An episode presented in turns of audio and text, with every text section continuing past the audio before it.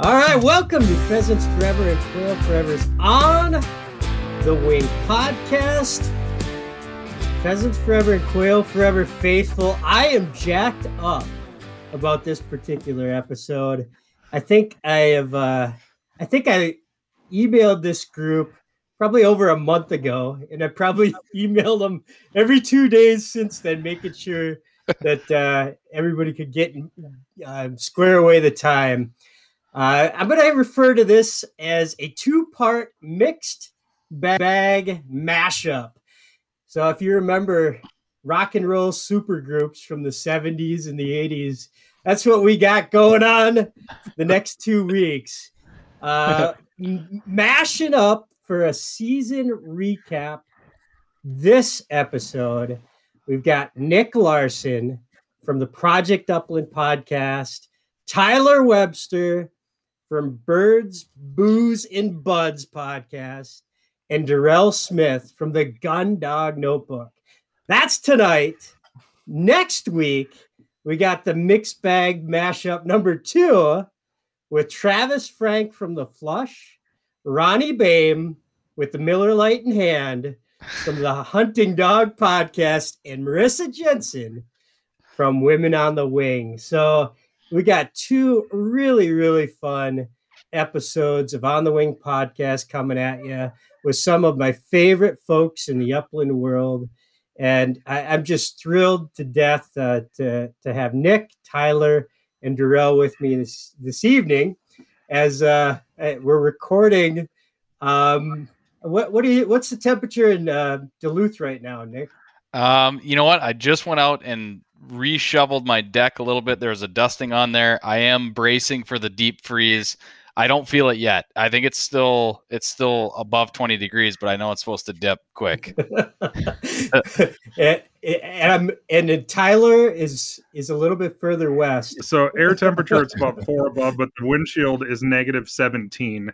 And uh, on Saturday, the high is negative eight and the low is negative twenty. That's air temperature, not wind chill. Yeah.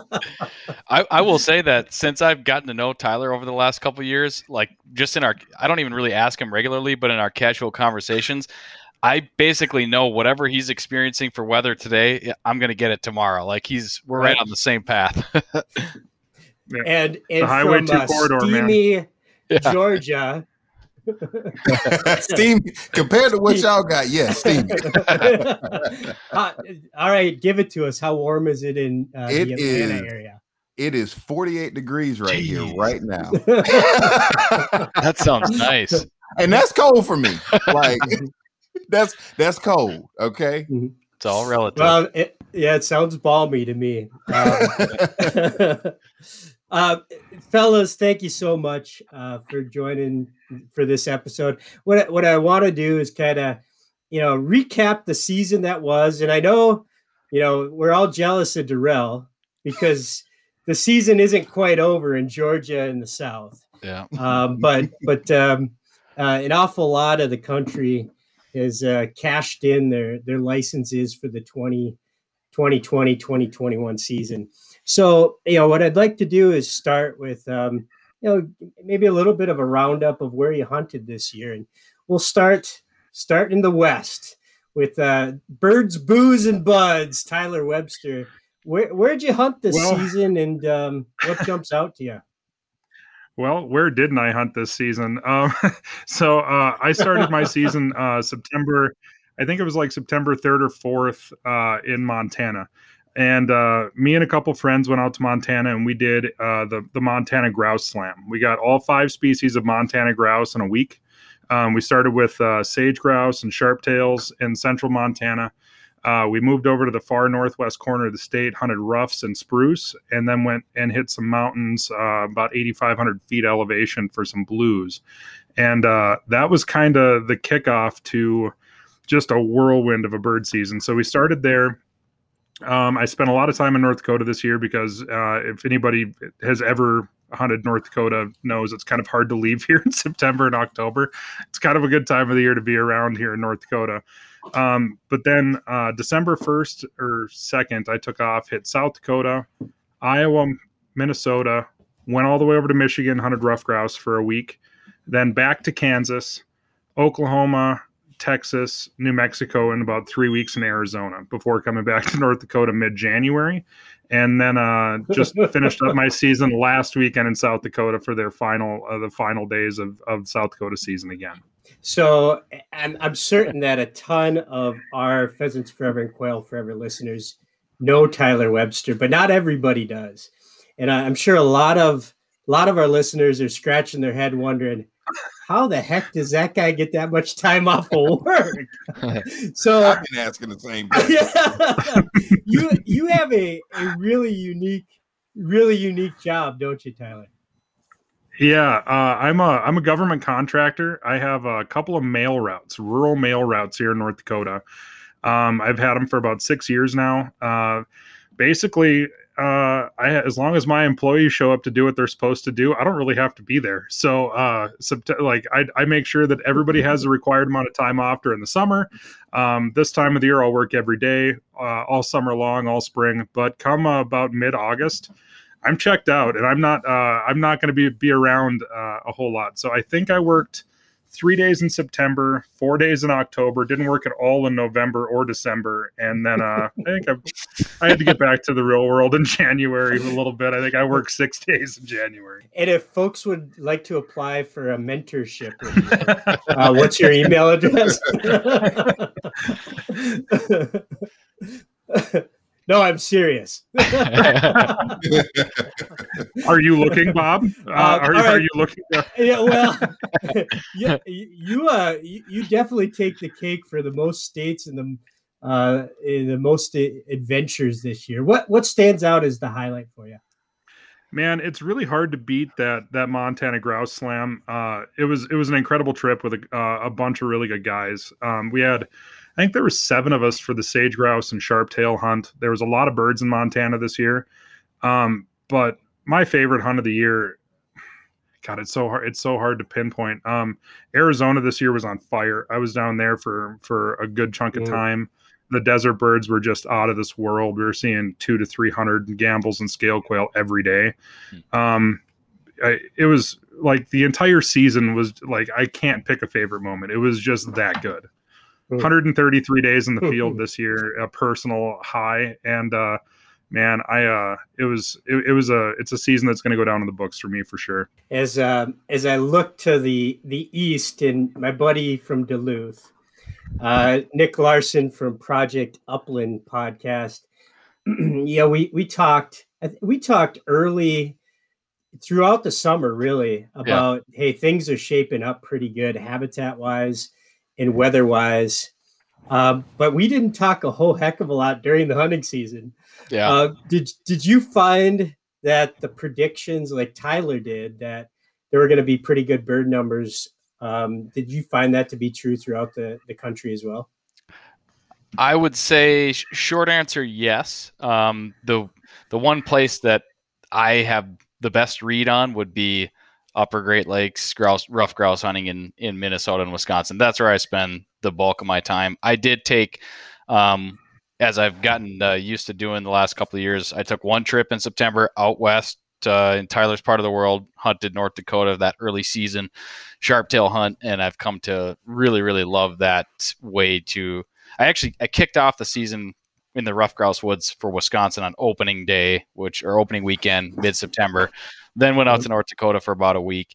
And then kind of like Tyler, I like to, after I get that early trip out of the way, I like to stick close to home through the, the heart of the rough grouse and woodcock season. So I spent the rest of September, October, November uh, hunting rough grouse and woodcock in Minnesota and Wisconsin around here. And I would say, yes, the, I think if I recall, I think the, the rough grouse drumming counts in the spring were like on, even. I don't think we saw mm-hmm. much of an uptick based on the previous right. year, but the consensus was amongst myself and a lot of other hunters that the spring was pretty good, dry conditions, optimistic, you know, everybody was optimistic. And that's just, I think that's kind of upland, upland hunters by nature, but uh, proved out. I, I spent fifty-eight days hunting rough grouse in Minnesota and Wisconsin and uh, got a pretty good read on the birds, and I had uh, had a good season. We moved a lot of birds. I felt like we found birds where we where we wanted to. We had some strange weather and some some other things that kind of mm-hmm. shook it up a little bit, but I think um, when all is said and done, towards the end, um, it was a good good season in the rough grouse woods. And I did make one trip to South Dakota in November. Uh, that was a blast. Got to do some pheasant hunting out there. Shot my first pheasant, Bob. We were talking about so that. I, I was going to ask you because I, I did see the editorial calendar for Project Upland uh, heading into the season. And one of the the proposed films was Nick's first rooster. Yeah. Um, so I take it that, that that's going to happen, or that did happen. Well, yes, it did. I, the The trip out there ended up being, um, we were doing some stuff with, we went to Greg Cronkite's farm, the owner of Dakota two eighty-three. So we were doing some stuff with Greg, and uh, Greg was kind enough to invite me out. Um, I had him on the podcast and keep in regular touch with him, and uh, just got to go out and see his farm and hunt wild pheasants around there. And it was still sharptail season there, and I had my pup, and I, I actually missed a perfect opportunity on a sharptail that my pup pointed. So that was one memory there, but I did shoot my first uh, handful of wild roosters, and mm. I gotta say it was it was a blast. I really really enjoyed pheasant hunting out there in South Dakota. Did it? Yeah. Um, did your first your first rooster match up what you expected, or was it different? Um, well, I guess you know I never had the I never really envisioned what my first trip would be like. It, I would say it probably was a little different than maybe I thought, because when we got there, actually I should rewind. The start of the season, my six-year-old English setter Hartley went down with a torn cruciate, and mm. I now know that he partially tore it in the fall of twenty nineteen. He had a really minor injury that, once the offseason hit, it never progressed, but it never went away. And then as we ramped up to uh, this fall twenty twenty hunting season, I could quickly tell it was just going the wrong way. And after mm. opening weekend, Wisconsin. I had it, I had him looked at in August, and even at that time, the vet was like, "I just I'm not seeing anything that would make me want to do anything more." Um, so it was just kind of a wait and see. And right away, he came up lame um, the first run out in North Dakota, and at that point, I was fearing the worst. And long story short, we confirmed it, torn cruciate. So he's out for the season. And then, so now I have my pup. I had fortunately had. was planning to get a pup. We got a pup in July. So now I've got a four month old setter who is going to get all the attention. And uh, that ended up being kind of the, the really the storyline of my entire season. But when we got out to, to South Dakota, I was, I would have envisioned it hunting over my own dogs. Right. But when we got there, I was waiting to kind of do my thing with the pup and give her some time separately. But we first, the first hunt was with Greg and his buddy and four labs. And so I felt like I got the real authentic experience. It was Greg's farm, his country, his dogs. And uh, so that was kind of different, but it was really awesome. That's, That's fun. Uh, all right. Moving back to balmy Georgia. Yeah, man.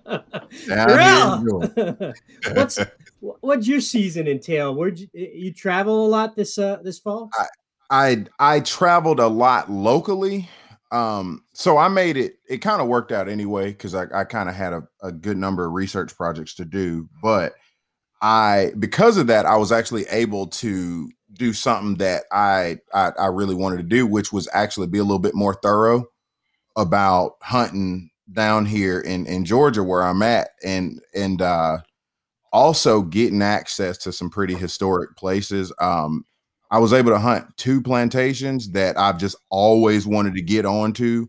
Um, one pretty significant um, in terms of the Black Hand Black Field Trial Handlers Club that I'm a part of. Um, so I was actually able to hunt.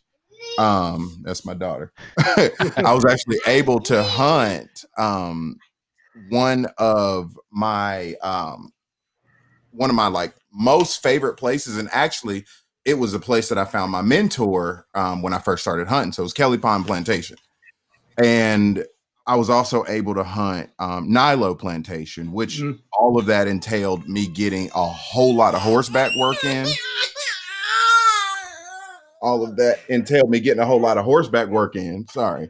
No, and that's so all right. Because of that, for, for, listen, for listeners, that that wasn't Nick Larson. That, that, was, that, that, is, that was not. That is my son Adrian. He, he didn't like me uh, being here. But so because of that, I was able to get to places that I just always look forward to doing, which entail meant a lot of horseback work for my dogs. Mm. Um, and so I was able to do that, and I also hunted one W M A that that is like my honey hole, and then another W M A that was new.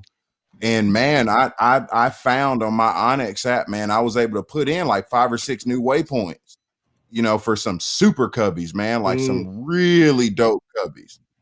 Um, so my goal this year was just to be way more thorough and get to some of these historic places, man. And I, I was able to get it done. Um, the dogs ran well in front of horses. I mean, ranged like a champ, you know, and, uh, you know, that, that was on my, my, my to-do list for the season. That's terrific. And, and I love that you you brought up uh, hunting W M As, because that's something that I don't think mm-hmm. is talked about enough, uh, particularly when it comes to bobwhite quail hunting in the Southeast, public lands, mm-hmm. opportunities on state forests mm-hmm. and wildlife management areas. To, you know, for the for the person that looks over the, the fence and maybe has never traveled uh, to Georgia or Alabama or Mississippi, What what is the public land quail hunting opportunity in, in your neck of the woods? It, you know what is funny, man, and I and I'm still gonna shout out um, a gentleman that I'd actually met down there. He read one of my articles and was motivated enough to get out there and get it done. You know, I didn't give him give him any locations or anything, but he was able to kind of figure out where we were at. So um, the opportunities are here. I don't know why, for the life of me, the narrative of Georgia quail hunting is actually, I mean, I know why, but the narrative of Georgia quail hunting is basically that there are no birds here. And every covey that we located, pointed, had flushed, and, and maybe shot into, or maybe didn't, they were at least ten to twenty bird coveys. Mm. I mean, like it was, it was, it was the quintessential, you know, Red Hills, South Georgia, like, you know, wiregrass, piney woods, that, that, I mean, the light coming through the trees, you know, the whole thing that, that folks be painting about, you know, mm-hmm. and the opportunities are here. I mean, and you're not gonna, you know, I'm not expecting anybody, and I'm not about to sit here and lie like I get into birds like Tyler does, you know what I'm saying? Like, that's sure. just not. That's not realistic for Georgia.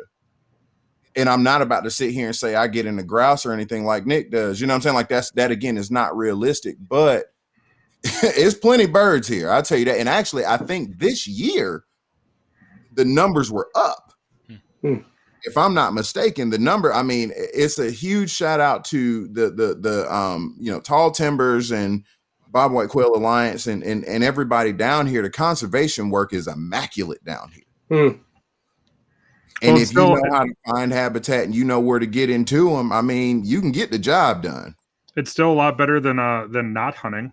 You know what I mean? Exactly. Like anytime that you can get out, and, like if you can get out any place in the East and actually get out on a piece of public mm-hmm. land and move some wild birds, yeah. it's a hell of a lot better than sitting on the couch.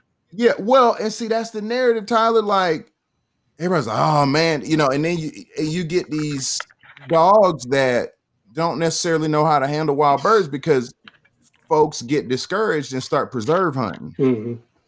And I mean, I can respect that if that's where you at, but man, it's the, a different game for sure. You know, like I, I don't ever knock nobody for getting into birds. If you off your couch, like that's all that matters. Yeah. But I mean, the wild bird opportunities are here. And in Georgia, there's a reason why we have the allure and the narrative of, you know, classic traditional, you know, bobwhite quail hunting. It is here. You know, I, I build this as a little bit of a season recap. Well, mm-hmm. your season's still going in Georgia. And I, and, yeah, I'm, I'm going out this weekend, matter of fact. Yeah, that's nice. And that goes through the end of February. And to me, I think about how, you know, when, when you look at Instagram in January, like anybody in the bird bird hunting world is in Arizona. Right.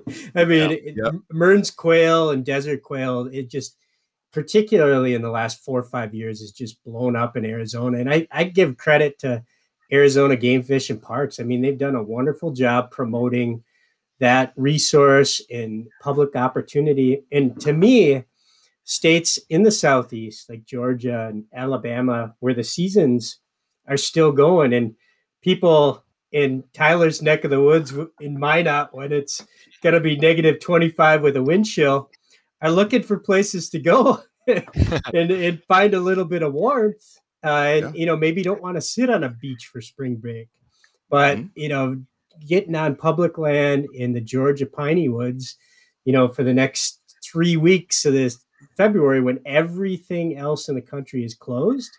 I mean, boy, that seems like a missed opportunity from a tourism department in some parts of the country.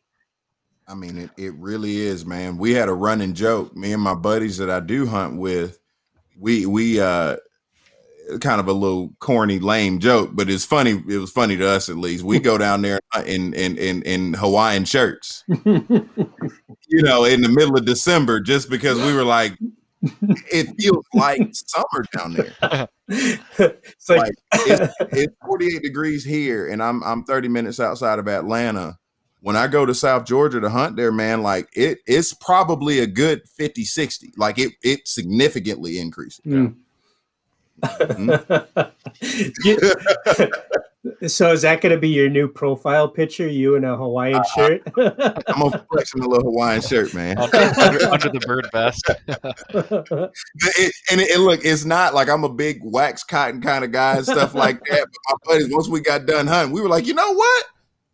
I mean, we did get towed up by some briars and stuff, but it wasn't that hot. It wasn't that bad. I guess it's so how much I, I wore. You know, I, I wore a golf shirt in Arizona. Exactly, right? Yeah. Gotta you, wear something. You just weren't on the golf course, though.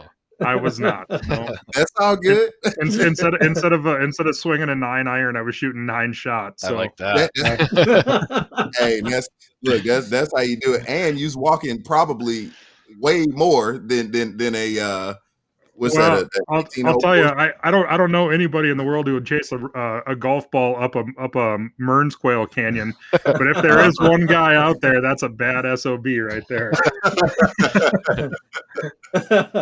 you so you're you. you've been uh, traveling to Arizona, Tyler, to hunt desert quail, Mern's, it, it longer, I guess, before it was a fad. I mean, you've been doing this for a long this time, haven't f- you? Fifth, this is only my fifth year. Uh, it just seems like a long, a, a lot longer. But uh, it's this is kind of the first year that I've been going down there uh, that we that the desert quail really kind of saved the season. Um, so the the first uh, for for the years previous, it was always the Mern's quail we're kind of putting on the show, which are still hands down my favorite because they're. Um, Well, they're civilized. Uh, they behave for dogs, uh, whereas the desert birds, not so much. But uh, yeah. um, there wasn't a whole lot of Mern's quail around this year, and we did have a couple of pretty good hunts. Uh, I think I sent you guys some videos uh, that were that were pretty good. I got the the classic Mern's quail explosion in front of my little dog C J. It was pretty fun. But uh, yeah, I've been going down there now. Uh, this is my fifth year, and. Um, I tell everybody that that asks me, uh, it's like, man, if you're going to go to a new state. Plan on not really understanding anything until like your second or third year. Yeah. Because like, I mean, I didn't know anything. Like the first year I went down there, we hunted for a week and I think I shot five birds and found two coveys and that was it. Uh, the next year you kind of start expanding out and figuring out, uh, you know, where, where you can kind of go back to those spots. So you have those in your back pocket and kind of start expanding. This was kind of the year where it's like, okay, so now I know I have canyons where I can go and find Mern's quail. Um, I know I have spots where I can go and find gambles and scale quail. And, uh, man, we just, this year, I mean, we, we really put it together, even though it wasn't, like I said, it wasn't a great year for the Mern's, but, uh, when you're seeing coveys of sixty to eighty gambles quail, it's, it's, it's, it's easy to not go climb mountains. You know, Tyler, you, you're making me feel bad because I was supposed to be in Arizona right now with my buddy, Paul, that's down there right now. I missed that trip. Yeah, it's the last weekend of season this year. Uh, usually it goes oh. a little bit later, I think, but it's uh man, it's a it's a special place and, and a really nice place to spend uh spend the cold months uh when instead of being up here freezing, I can go down there and hunt in a t-shirt. Shoot, man. Well, I'll be down there next year, so I'm taking note from you. it, it's a terrific. I got to experience it for the first time not this January, but last January. And it was mm-hmm. eye-opening, particularly going between the two, you know, Mearns, then back to the, the Gambles and um, uh, Scalies, the desert quail, you know, just bouncing back and forth in in a matter of maybe thirty miles, you know, and it's just, oh, it's like we had one walk this year, Montana where, versus yeah, like we, we had one walk this year where terra- we flushed terrains. We flushed uh, Mearns quail uh, up in the canyon. On the way out of the canyon, we flushed Gambles, and when we got down to the trucks, we flushed Scales, all in one walk, all in one day. And I, uh, we ended wow. up getting the trifecta in one walk. Wow! What? So, God. so t- I'm not, I'm Tyler, not telling where probably, that spot was. Well, you probably hunt more. So if if this is the mixed bag mashup, you're you're Mister Mixed Bag. Uh, yeah. You you hunt more different species than virtually anybody I know. So for folks that, you know, maybe are diehard pheasant hunters, diehard grouse hunters, diehard quail hunters, um, what's what's your like most underappreciated bird? What what one what upland bird would you point folks to and say, if you've never hunted this, you got to give it a try? Well, the most underappreciated is still, I mean, it's always going to go to the sharp-tailed grouse for me, for just pure underappreciation. Um, they're they're a bird that uh, they, they punish bad dog work. They will burn up uh, your legs. Uh, I mean, you can put on miles upon miles upon miles and then have your dog blow it for you.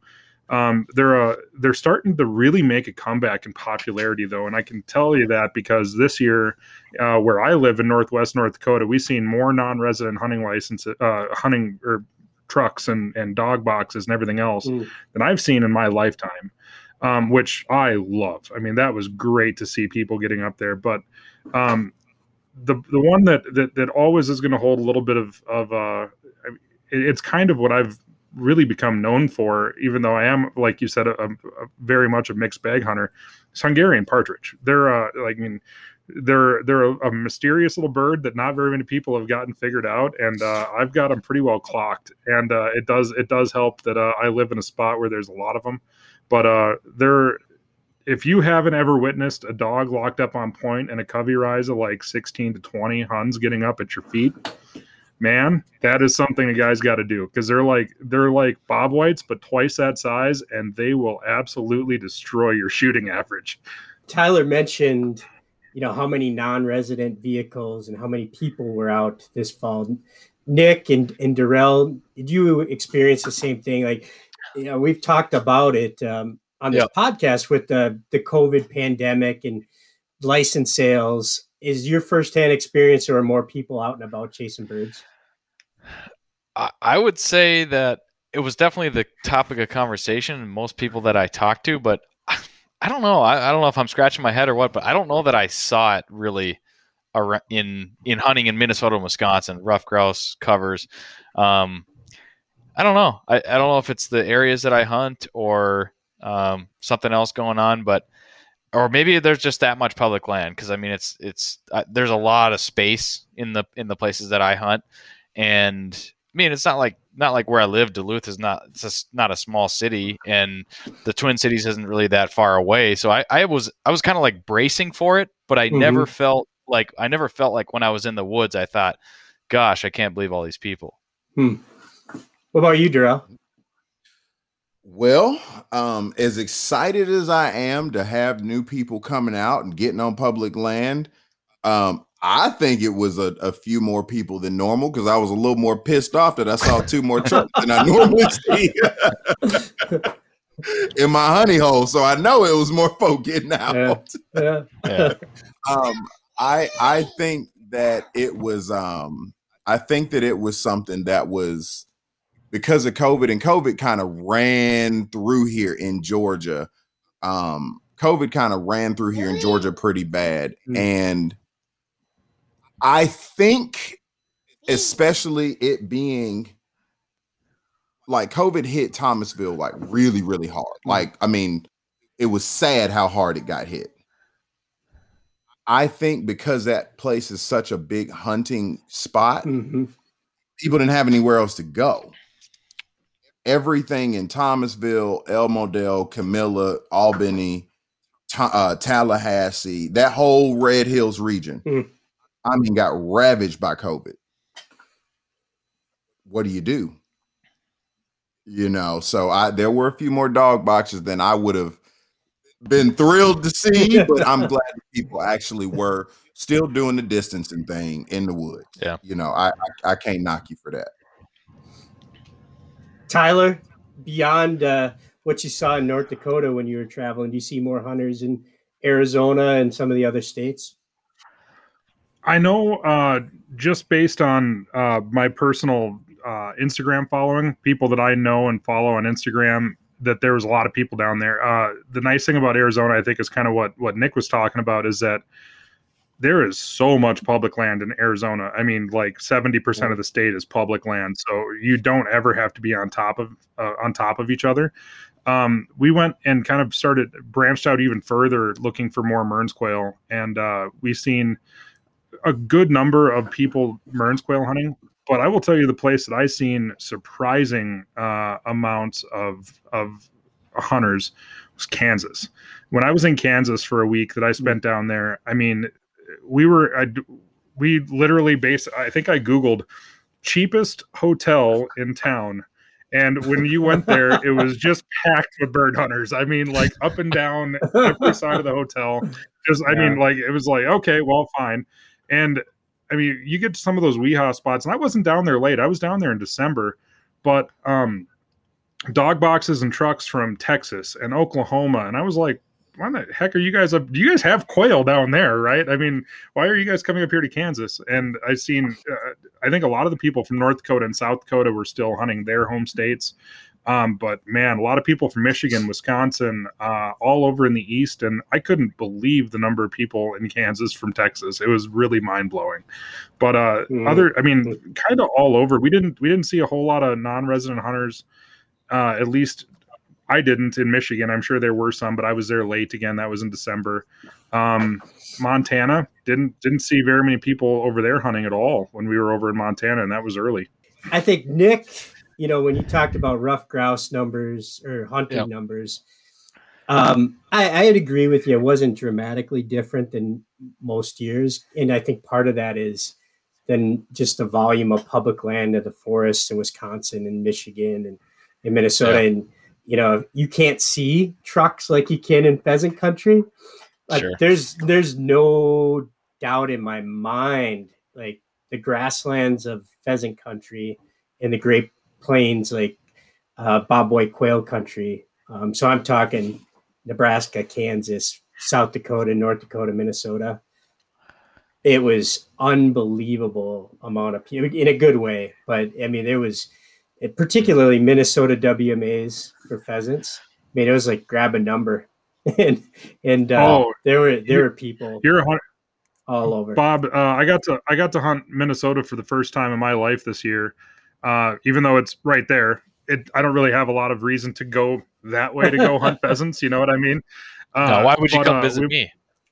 Right. Well, I am going to come visit you next year because uh, I, I definitely want to go chase some rough grouse over there. But um, we were there in Iowa uh, on the opening weekend of Iowa deer season.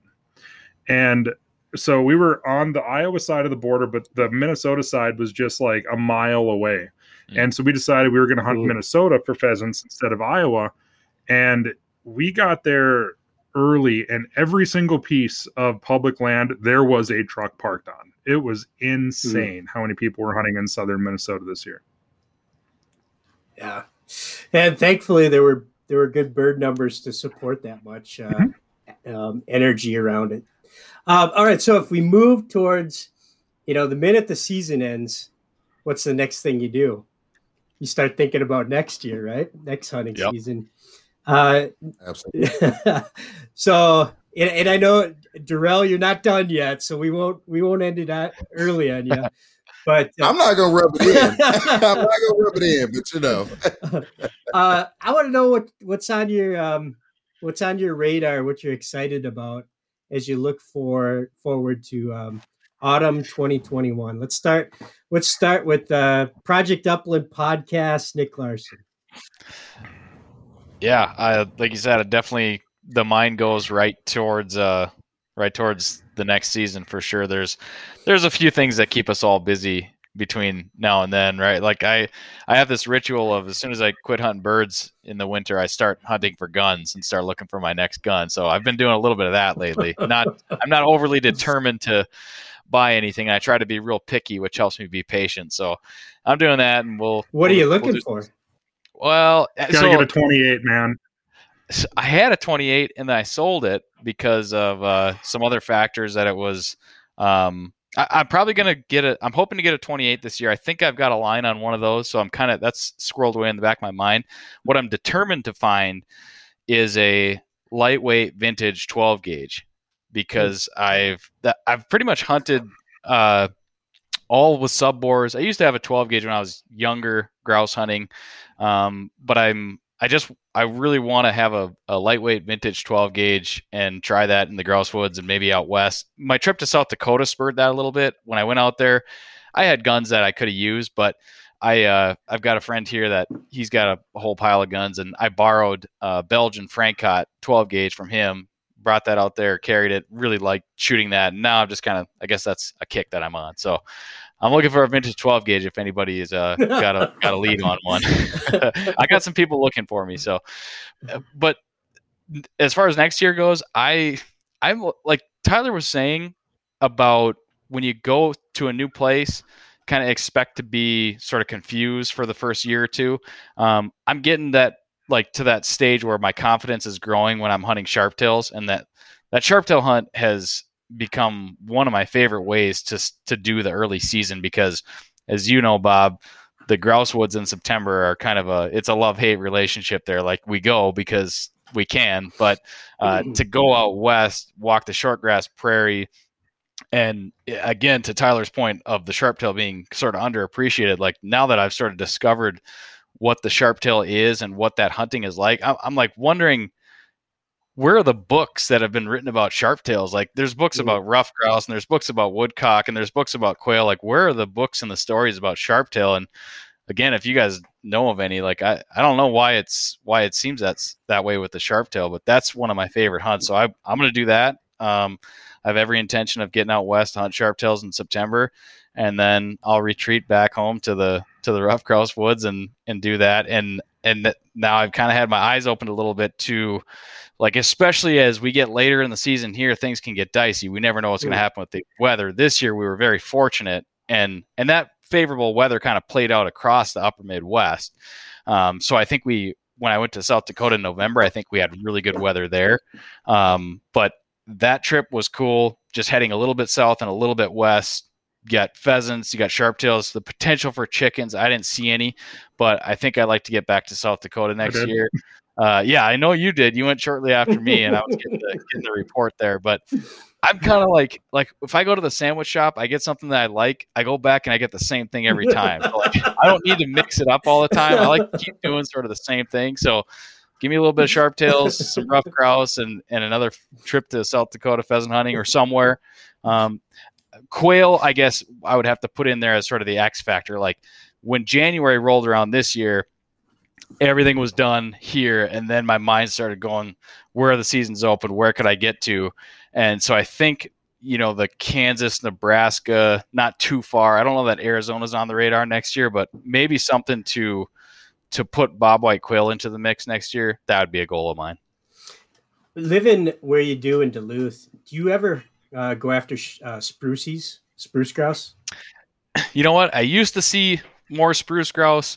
Um, never really specifically targeted them, but when I when I was younger, I would hunt a much smaller core area of Minnesota. I was wasn't hunting Wisconsin at that time, mm-hmm. and I was mainly dogless. But I would I would really focus on hunting in the Arrowhead region of Minnesota, where spru- where you typically find spruce grouse.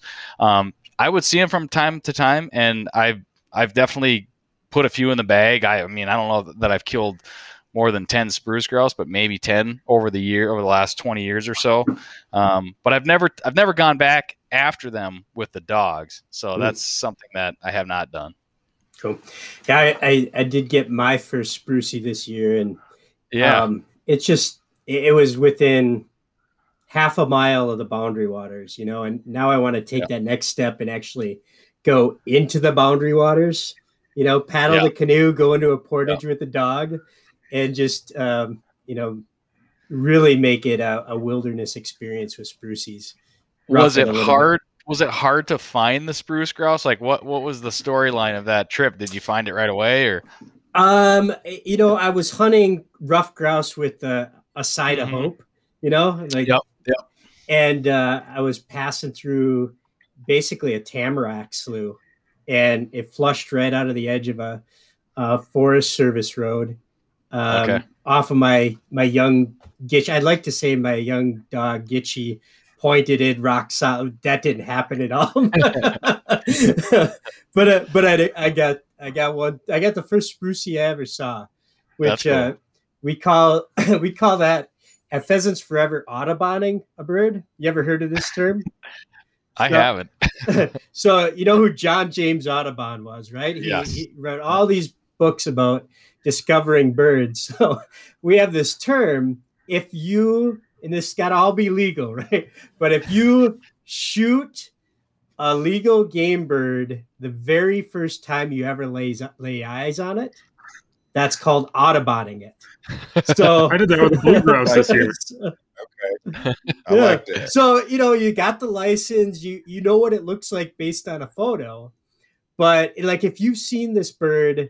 Right. Uh, you, you know, even outside of the season, like I brought people like spring woodcock training, you know, and they'll see their first woodcock and they're like, oh, now I can never Audubon it. You know? But if you're actually carrying a shotgun into the woods or into the field for the first time that you could ever actually shoot something and you yeah. get it, which in and of itself is like, I see it, identify it as legal and what it is, and then you make the shot.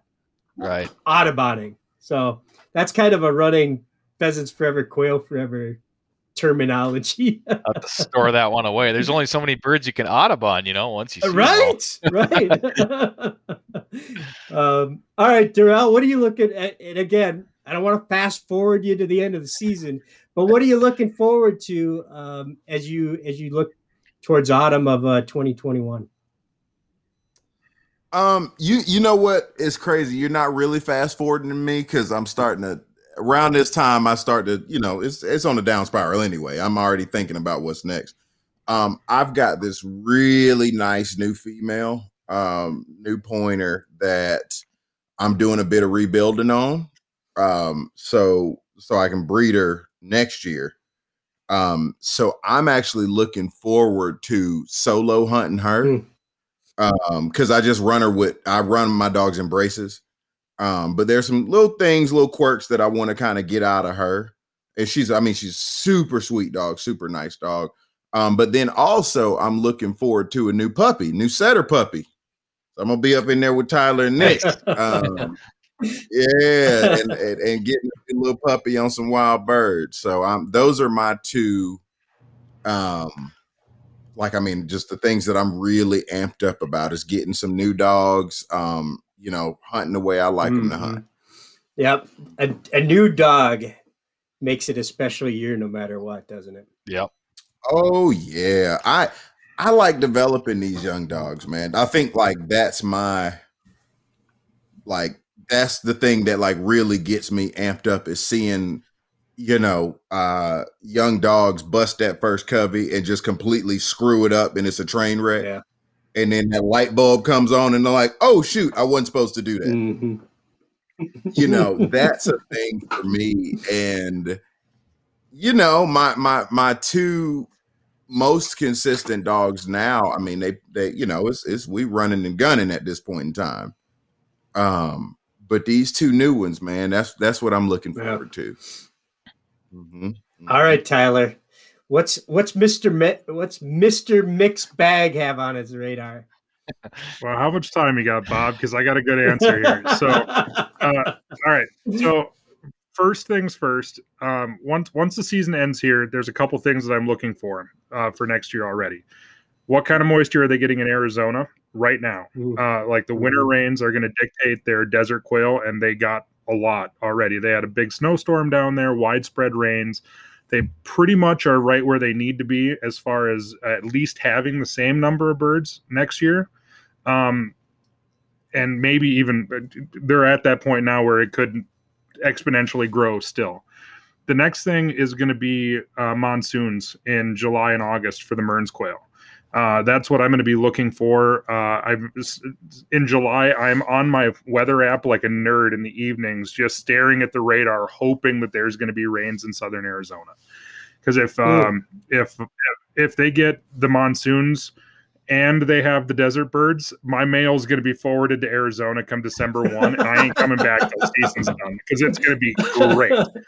So as far as so, once season starts, we already got a plan. Uh, last weekend down at uh, at Greg Cronkite's in South Dakota, when we were down there for the last last weekend of season, which I know Bob is super sad he didn't get to go, because I invited him and, and actually Nick too. Yeah. Uh, I don't know I don't know what's the matter with you guys, but uh, you know we we we just knocked the crap out of him for three days. So, uh, but um, we we already got a plan. So we're gonna we're gonna revisit the the North or the Montana grouse slam again. Uh, all five species of Montana grouse in a week. But we're adding a secondary stop on that one in South Dakota in the Fort Pierre for prairie chickens. Cool. So we're going to try to get the North America grouse slam in in like eight days. And then we're going to wrap that around where we come right back up here into North Dakota and hit the opening weekend for sharptails and huns here at home as well. Um, so that's that's for next year. The one that I'm already planning uh, that is consuming way more of my time and energy than it should, though, is uh, is a late August, early September twenty twenty-two hunt, uh, where I'm going to road trip to Alaska and do a uh, float trip down a river for caribou and ptarmigan, um, where there's going to be uh, three of us. We're going to drive all the way, uh, each going to take our most experienced dog, and we're going to get dropped off by a bush plane on a river someplace. And we're hopefully going to come out of there with uh, all three people, all three dogs, and a couple of caribou and, and and some ptarmigan. So that one's already occupying a lot of my time, because, as you can imagine, the uh, logistics on a trip like that are yeah. a lot. I mean, you're ta- you're talking about. Uh, I mean, it's my buddy Brent from Michigan's going to go. It's going to be five thousand mile drive each way or something just insane like that, because uh, I don't know if you know this or not, but Canada's big uh, and it's a long ways to get up there. So I, I heard that somewhere. Yeah, that Canada, you know, I mean, who, who knew? But uh, so that, that's that that's already taking up a lot of my brain space. But uh, um, it, I, I also Who's don't want that? to. Uh, Me probably with GoPros, unless you guys want to come with. But uh, yeah, uh, but somebody should, because it's going to be pretty awesome. But yeah. the, uh, uh, I, I don't want to. I don't want to glaze over North Dakota though either, because um, first of all, it's my home state. I love it here. I love hunting here. I know that you guys do too. Um, but we haven't had a winter yet. We haven't had any snow. Um, we have a lot of carryover birds from this year, and if we can get some moisture, well-timed moisture this spring. I mean, it could be ridiculous over here this next year. I mean, when I left my house this morning, I would have had to have mowed my grass if it wouldn't have been zero degrees outside. There's no snow. Wow. So uh, the birds are the birds are going to come out of out of winter in really, really good shape. And uh, I'm really expecting to see a big boom in pheasant and sharptail numbers next year here in the state. You are as dialed in to the weather as any meteorologist I've ever met. and, and that's well, meteorologists, all they have to gain, all, all the meteorologists can gain or lose is just being right. So, yeah. I mean, I'm dialed in because I, it's going to dictate my entire year. I mean, I'm going to be out there as much as possible anyways, but it, it may change where I'm going to end up. I can't believe you don't have any snow out there. That's crazy. Yeah. So that does that. So if, They you don't have snow right now, but we're gonna obviously have some super cold temps this weekend. But the the sharptails are obviously, I mean, they're native to that landscape. They're they're where do they go? I mean, they're just hunkered down. No, they they, just, they they live in the chokecherry thickets yeah. and the buffalo berry bushes yeah. and everything else, and they fly out of the prairie and go out into the ag fields to feed. Yeah. Um, winter doesn't affect sharptails at all. Uh, it really doesn't affect huns all that much either. Yeah, uh, huns can really tolerate a winter very well. They, you know, they, they, uh, um, they'll huddle up in these really tight little balls about the size of a basketball, and they'll actually rotate inside to keep everybody warm. And they can snow roost. Uh, the, I mean, Huns are very well adapted to being up here. It's the pheasants are always kind of the X factor. Yeah. So um, our really good friends at Pheasants Forever keep telling me every time I interview one of the biologists on my show that uh, it's it's really comes down to what kind of shape the hens come out of the winter in. And this year, mm. I mean, even if we do get smoked with a winter from here on out, I mean, the hens have, there's a lot of food on the ground and they're, they're in great shape right now. Yeah. Um, and plus, I mean, just looking at the, I'm, I really do spend way too much time on my weather app on my phone, but uh, j- just looking at the extended forecast in like the next fifteen days, we're only supposed to have a cold snap here for like a week. And right. then it's supposed to be back up into the upper twenties again. So and I mean, it's mid February at that point. Yeah.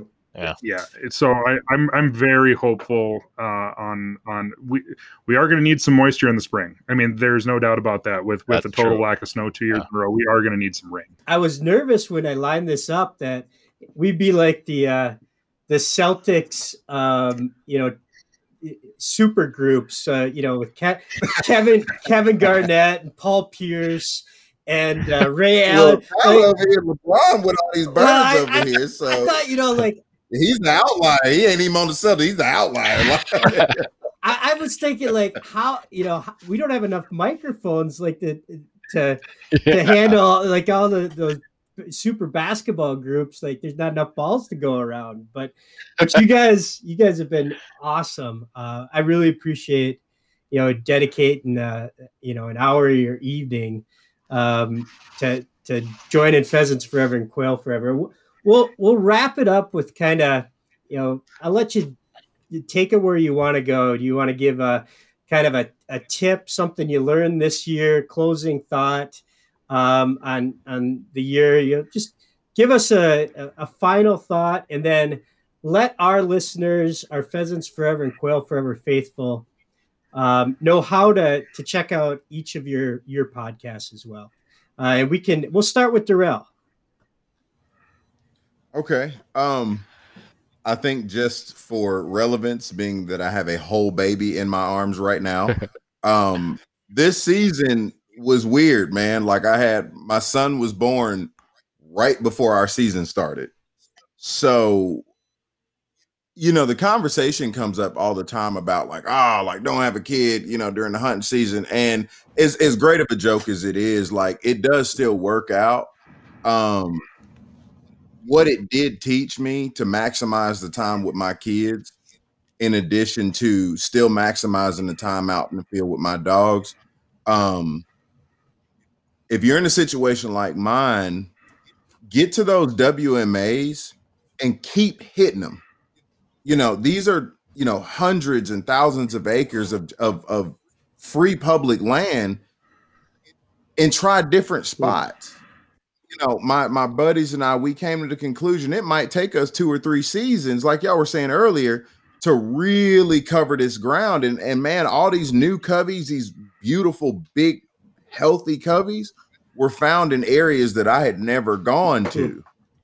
And I was still able to go hunt effectively, get out there, get the job done, and do it in a way that I wanted to do, and still get back here and be a dad to my kids. It can be done. Um, but you just, I think hunting new spots is great. And I definitely want to do that, um, particularly next year.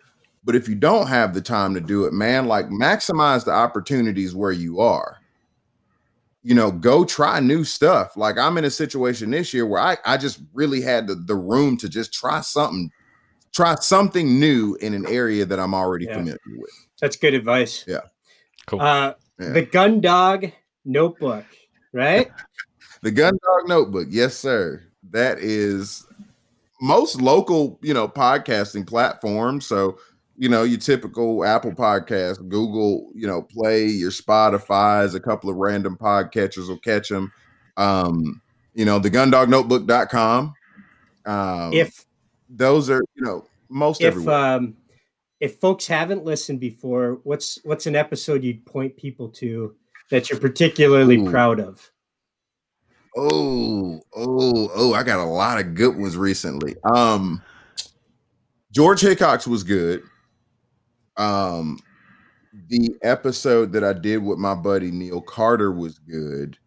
Um, and one of my favorite episodes was with Tommy Rice, pro trialer down hmm. here. Tommy has been a real big influence for me, um, and a huge help. Um, and then my uh, the other episode with my buddy Terry Chastain. So that's that's four that I can give you that just off my head. That I, I was geeking out when I was doing it, man. Yeah. So well, yeah, I'm, I'm yeah, geeking yeah, out yeah. right now. Thank you for for being a part of part of this episode. Yes, sir.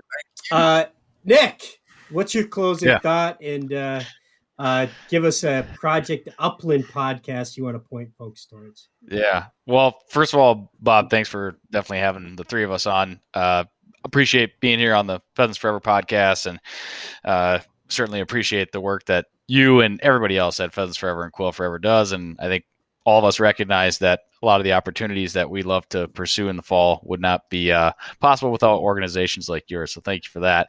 Uh, I, mine will be is maybe a little cliche, but I've got a good, a good example here. And that is to really enjoy every day you get in the uplands, because you never know how many you're going to get. You never know when the season's going to end or when you're not going to be able to get back out there. And I had a good reminder of that this year. I went hunting with, I met up with a listener of the podcast. Um, he had, he was coming up from the South. I think he's down in Kentucky. Um, young man named Jackson.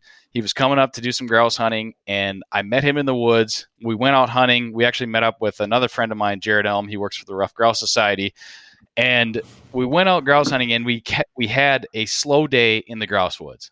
We got into some woodcock. We did not flush a whole lot of grouse. I think we hunted three different spots, and it may have been my slowest day of the season. This was early October, so it wasn't like the end of the season or anything, but there were only two grouse bagged that day, and Jackson got them both, which happened to be his first and second rough grouse mm-hmm. ever. He shot, he shot at two, killed two.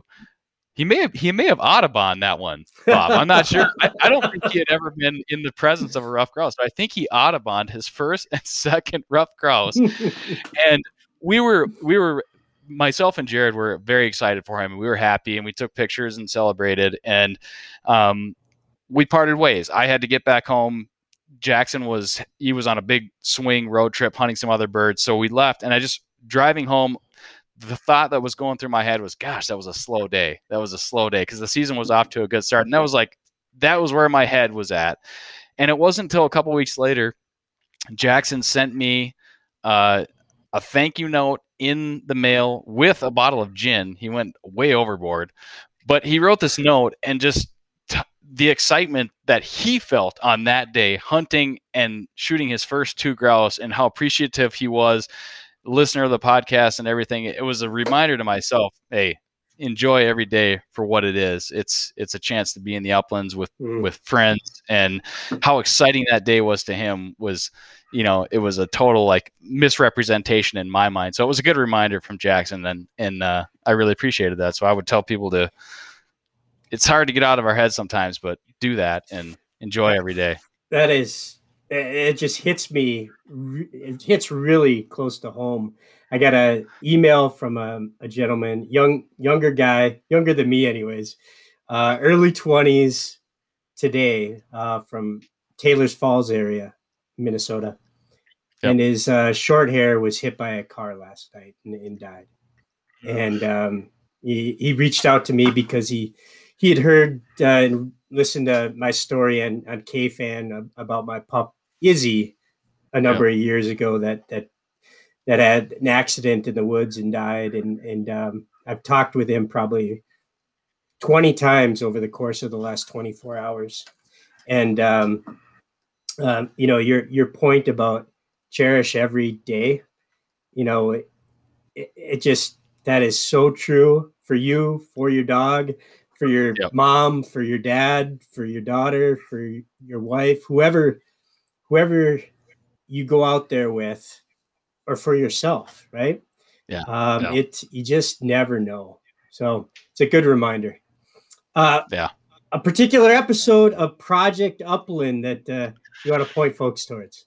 Yeah, like Darrell, I think we're, I just yesterday I published episode number one hundred thirty-two, so there's a pile of them, and and you never want to you never want to leave any of your guests out. We've had some we've had some really great conversations. I will uh, I'll throw out um, an episode from last fall. I think it's called D I Y Sharp Tails with a friend of mine, Ted Summer. Uh, Ted is one of the one of my favorite people to hunt with. He's just the way that he goes about his business in the uplands and anything he's hunting really or fishing. Um, He's a riot. I would encourage people to listen to that one. And then um, one from the summer would be with uh, Jerry Coulter, training grouse dogs, developing developing grouse dogs and puppies. Um, I've got both my dogs from him, and Jerry's a wealth of knowledge. Uh, really, really enjoyed that conversation and got to spend some time with him at his kennel. So that, that would give folks a good taste of the Project Upland podcast. And you can find it anywhere podcasts are available, project upland dot com. You can find it there. Um, pretty easy to to track down. And speaking of just, you know, how small a world it is, I don't know if, have you heard the story about Ted and connection to me? Uh, does it have to do with your brother working yeah! on the farm again? Yeah! Okay. I, I, I, that would we, be my guess. Well, the two things, like me and Zeman are out training dogs in Northwest Wisconsin, and up pulls Ted, and I've never met Ted before. I just know known him from social media. That doesn't they, matter with Ted. Right. Well, no. So we get talking. And he's like, you know, I work with your brother. I'm like, what? So pretty, pretty funny. Small world. Yeah. All right. Mister Mixed Bag, Birds, Booze, and Buds. Tyler. Yes, close sir. It, yes, sir. Well, can I stop you right there, Tyler? I'm going to rename you in my phone, Mister Mixed Bag. I like okay? it. I like it.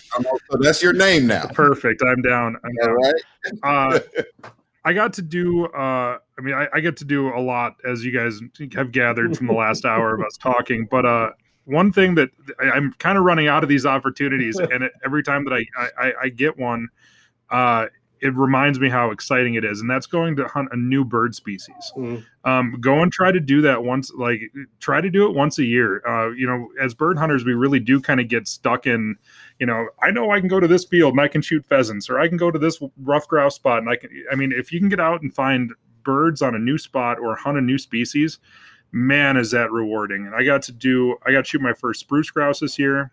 Uh, my first blue grouse, which by the way, maybe one of my new favorite birds. Those things are cool. They're like rough grouse that are roughly the size of a small turkey.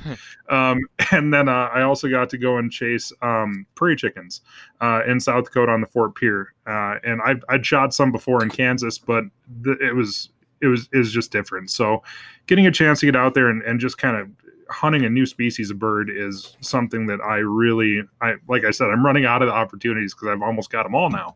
But uh, uh, it's uh, it, it really is. It's it's one of my favorite things to do uh, every fall if I get a chance to. Um, and as far as uh, as episodes go, I just did one here just the other day with a couple guys from uh, um, uh, geez, uh, Tristan and Mike from uh, um, um. Oh my gosh! Why am I blanking on the name? Uh, Hunt to Eat, of course. Oh, there yeah. you go. Like, like, and, and, yeah, well, and the problem is that is that is that Mike is a like he's a judge for NAVDA, right? And he's he he's a Hunt to Eat ambassador, and he's a uh, like he's everywhere. Rough Grouse Society, yep. Backcountry hunters and anglers. But uh, that was a really good episode. I was really I was really happy with the way that one turned out. A couple of guys that really like to get out and get after it. Um, and then I I republished one uh, from my very first season. Uh, which, uh, by the way, Nick, uh, I, I started just a little bit before Nick, and I got one hundred eighty-five episodes, yeah. I think now. So, uh, beating you. Uh, yeah, more, but, birds, uh, more days in the field, more episodes. Yeah, I know, I know. Um, uh, but uh, I, did, I reposted one with Warner Glenn. He's a famous mountain lion hunter from down in southern Arizona that I just republished here a couple weeks ago. And I listened back to it, and I hadn't, I mean, Warner's in his eighties now, but Uh, that guy has got some stories. I know it's not bird hunting related, but anytime that you get to sit down and talk to a guy who's been hunting mountain lions for like seventy years, it's well worth your time, and it's a fun listen. So go back and listen to that one as well. Hey, can I can I can I co-sign you, Tyler, real quick before we, you know, scoot? Sure. Um, I am a huge as a as a as a, a bird dog guy that I've had a, a hound before and had pit bulls back in the day. Um, that Warner Glenn episode, man, I'm I'm a big fan of your podcast as is, But bro, there's a there's a lot to learn from them them them hound dog guys, man. There's a lot to learn that translates over to bird dogs. one hundred percent. I mean, setting conditions. Overall, man. I, I sat and talked to him. It's one of my favorite topics. I'm going to be doing a couple podcasts on it, or setting conditions, because it's such a black hole topic, yeah. right? I mean, anybody who's ever spent a lot of time, and like, there are days where you're like, my dogs couldn't find birds in a parking lot. They just couldn't. And like, and some, some of those days are days where on paper, it should be good setting condition days, and sitting down and talking to a guy who's a, a dry ground lion dog, uh, lion chaser, yeah. that there's a lot of, a lot of intel there for sure. They, they get it. I don't know what it is, but they mm. get it. Yeah. They have an explanation for everything, and it, it makes sense. Right. So just a shout to you. I'm glad you put that Warner Glenn episode on there, man. That thing about five, six times. I need to read. I, I need to go down and interview him again, because I've gotten slightly better at it since I did. That was like episode like fifteen, like one hundred sixty episodes ago. I think I've gotten a little bit better at it. And there, every time I listen to it again, it's like, God, why didn't you ask him that? You know yeah, I mean? Man, that was the Western Wing shooter right there, man. Right. Like that's right. Well, fellas, I do want to once again, um, A, thank you for your time. B, all of you have had, you know, biologists, members of Pheasants Forever and Quail Forever on your episodes, helping yeah. spread spread our message, our habitat message. Um, so sincerely, thank you for, for helping us. Um, and then most importantly, thanks for, for jumping in and joining this community and growing the community with your podcasts. Um, it, it is so wonderful to see the diversification in every sense of that word, right? The the different birds, the different people yeah. we're trying to reach, the different uh, geographies, e- even the different types of dogs you setter guys. um, I got a short but, hair with me right now, too. So. you, should, you shouldn't have said that, Tyler. You you went wrong there. You were fine until you brought short hairs. Uh, but you know, it's a it's a pleasure to to be in the same company with all of you fellas, and and uh, it's it's made for a richer upland community. So thanks for what you do. Well, I sure hope that next year at this time we're doing it live at Pheasant Fest. Yeah. So I know yeah. I can speak for all of us, and we can do this live next year in person, and uh, we can actually, you know, talk off air as well, because I there's a lot of things that I want to talk to you guys about. I'm in. Um, save the date, March twenty-second, yep. Omaha, we Nebraska. We'll see everybody there. Uh, Sweet. All right, folks. Pheasants Forever, Quail Forever, faithful. Um, I hope you had as wonderful of an upland bird hunting season as our guy Tyler Webster. I doubt it. I doubt anybody had quite as good a season as Tyler, but hopefully it was close. Uh, thank you for listening to this episode of On the Wing Podcast. I'm Bob Saint Pierre, saying always follow the dog. Something good is going to rise. Thanks, folks.